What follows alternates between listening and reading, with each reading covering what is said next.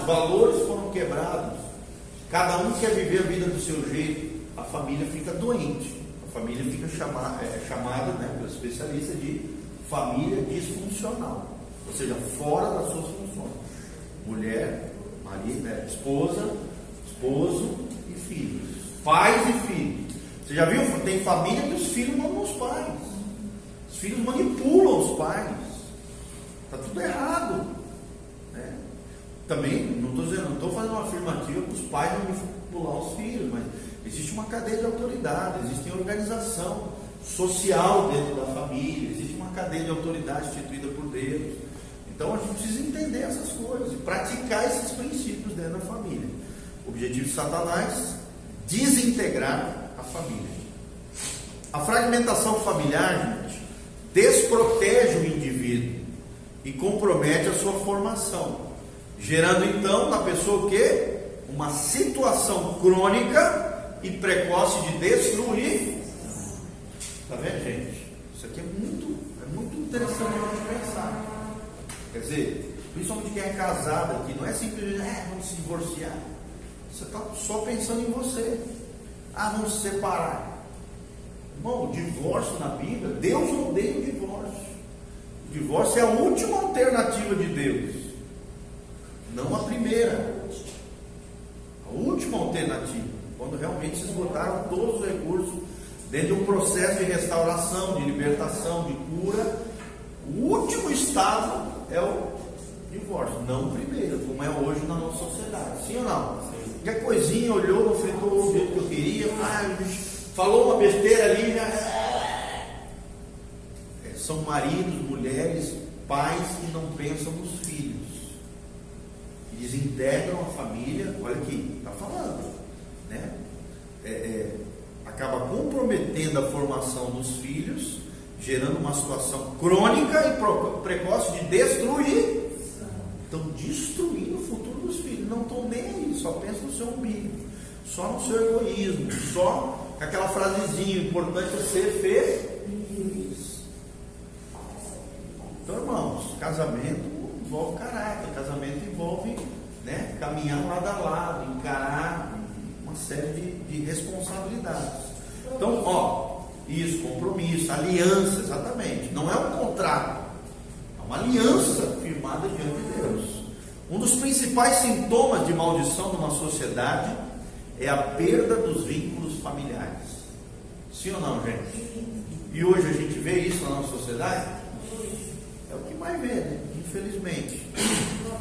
Por exemplo, quando a pessoa já não sabe mais quem é o próprio pai. Eu já tive que atender situações assim. A mocinha não sabia quem era o pai, nunca soube. Que a mãe transava com tanto cara que ela, a, a, filha não sabia. Ela fez, ela fez DNA com uns 4, 5 caras e não era o pai dela. Imagina a cabeça de uma mocinha dessa.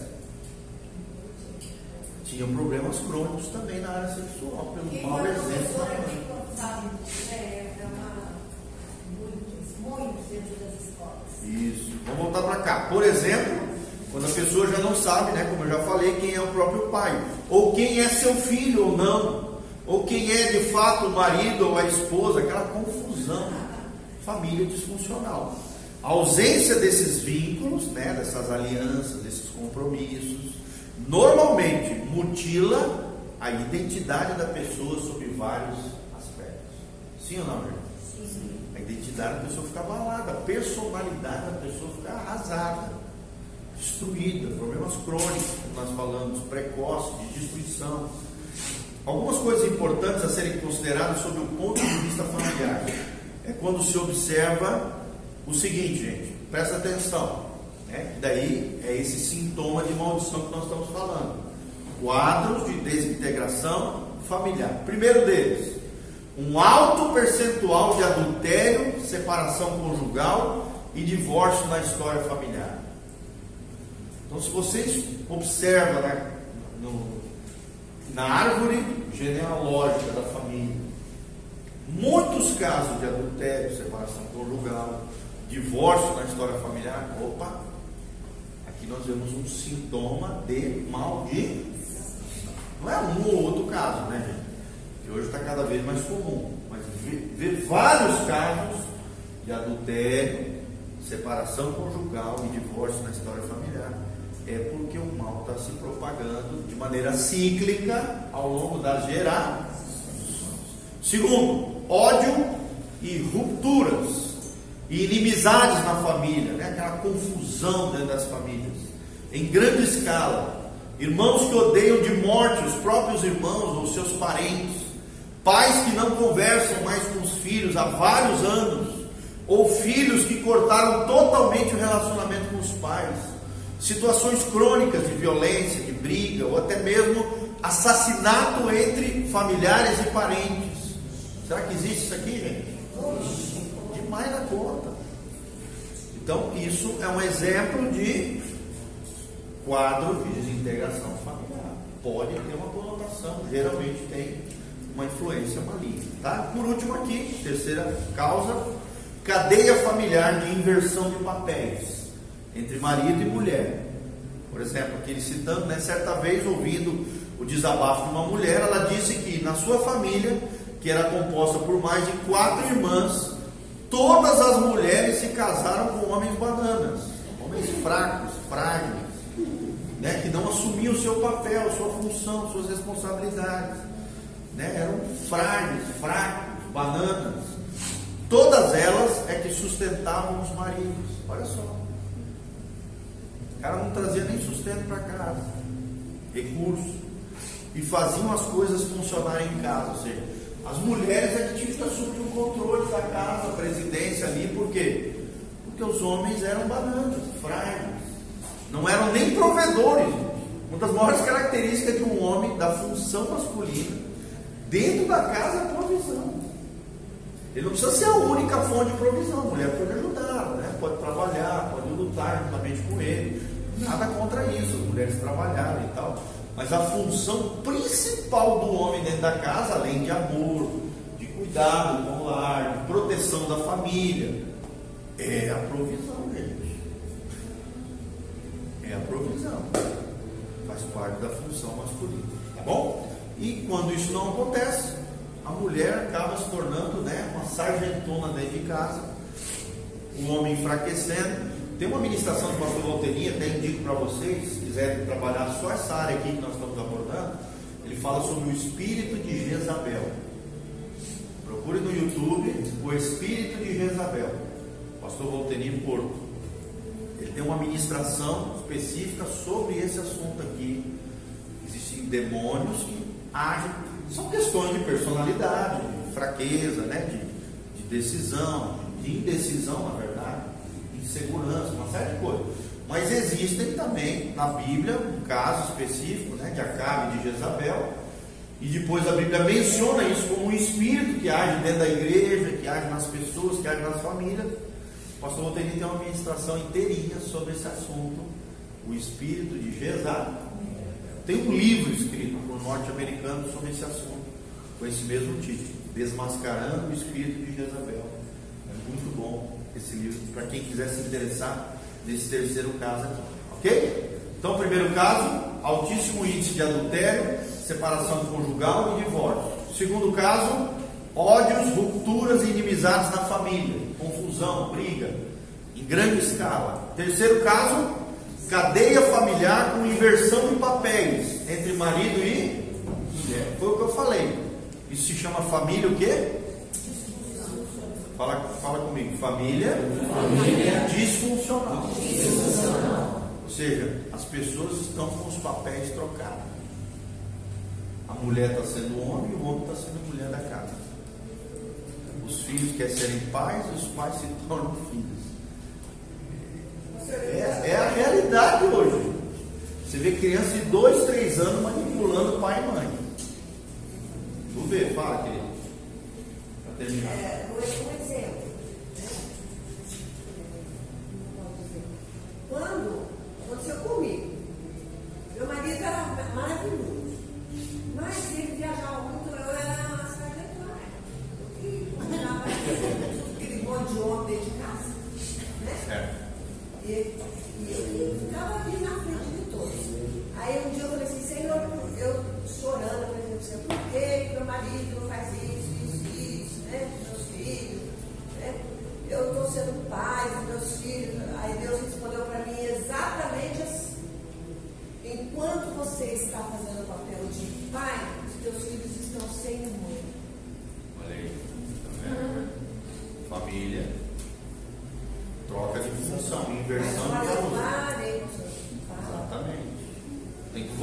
tua função, voltar à tua posição mãe, mãe. e deixar na mão. A não ser assim em casos extremos, tá? Por exemplo, maridos que abandonam o lar, maridos que têm problemas crônicos de vício, maridos que são realmente totalmente ausentes da família. A mulher também não pode deixar o trem desandar dentro do lar, dentro da família. Ela tem que dentro das suas, dentro da sua função, de auxiliador idôneo, de mulher, de mãe, cobrindo ali os buracos deixados pelo marido, mas não querer a posição dele, entendeu? E pelo contrário, com oração, com posicionamento diante de Deus, com sabedoria, levando, sendo uma, espécie de mola propulsora, né? Jogando esse marido para cima para que ele volte à sua posição, para que ele volte ao seu lugar, à sua função dentro do lar, dentro da família. A Bíblia diz, né? A mulher sábia edifica o seu lar, mas a tola, nossa boca, há então a mulher sábia, ela sabe tapar os buracos nas falhas do marido, mas ela não assume uma posição que não é dela, ela volta para a função Só dela assume quando ela é viúva. e motiva. Não, exatamente, é diferente. Por isso que eu estou falando. Aí é diferente. Né? Faltou o marido, esses casos aí que são é, é, extra, é, assim, fora da regra do ideal de Deus, é normal. Caso de divórcio, né? o marido pega, abandona a mulher, se junta com a amante e a mulher fica sozinha cuidando dos filhos. É, Ela tem que ser pai e mãe ali, cobrir as, as brechas. né? Ele era muito bonzinho, É. grupo. Vocês entenderam, né? Então, ela tem que ir dentro das suas possibilidades, sem se sobrecarregar demais, sem, sem, sem querer ser aquilo que ela não é, né? sem se despersonali- despersonalizar, sem tentar, é, é, vamos dizer assim, assumir uma função que não é dela, mas com a graça de Deus, a sabedoria de Deus, de acordo com os princípios de Deus, obviamente você vai tentar suprir as carências emocionais, tá bom? Pastor, nós temos estudo daquele livro O Amor Sabe Circular, e o autor cita bem no final uma lição lá, ele fala que a mulher ela é coluna e o homem é o telhado. E que muitas vezes tem uns telhados assim, meio, né? É, o Cagalhado. né? Quebrado. O God fala outra coisa. O God fala que o homem é o pilar mestre da família. E a mulher é a coluna dorsal, do lado do homem. Né? E o telhado é Cristo. Cobertura é Cristo. O homem é o pilar mestre, como se fosse o pilar de esquina, né? e a mulher é uma coluna lateral, um auxiliador idôneo que está ao lado dele. E o fundamento é Cristo. Né? O fundamento é o telhado. Cobertura e o fundamento é Cristo. Mulher e homem mesmo. né? O papel Isso. da mulher do homem. Sim, exatamente. Tá bom? Vamos orar então, queridos? Amém? Então, só terminando aqui, todas essas coisas são significativas e caracterizam um quadro de fracasso espiritual que precisa ser sacerdotalmente confrontado. Então, você vai ter que falar a verdade para a pessoa em amor. Então, a verdade, ela precisa ser falada como? Em amor. Tá bom? A pessoa precisa ser confrontada, mas em amor. Tá bom? Quadro de desintegração familiar, nós vimos esterilidade crônica hoje e terminamos a questão de enfermidades repetidas ou crônicas sem diagnóstico. Vamos orar então? Pai, em nome de Jesus, nós te agradecemos por esse tempo junto com os nossos amados irmãos. Pai, como é bom estarmos juntos estudando a tua palavra, aprendendo esses princípios valiosos acerca do mundo espiritual. Que o Senhor continue nos dando sabedoria, graça, que a tua palavra flua do nosso interior, que sejamos usados pelo Senhor poderosamente como conselheiros, terapeutas, ó Deus, agentes de milagres, Pai, porque fomos curados pelo Senhor.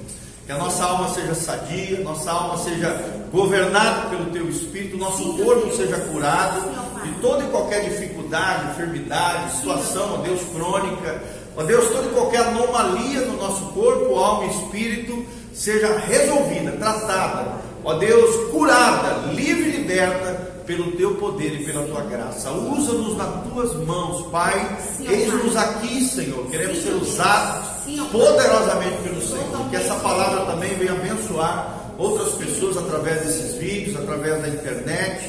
A bênção e a graça do Senhor esteja sobre cada um deles, em o nome de Jesus. Amém. Amém. Valeu, gente. Um abraço.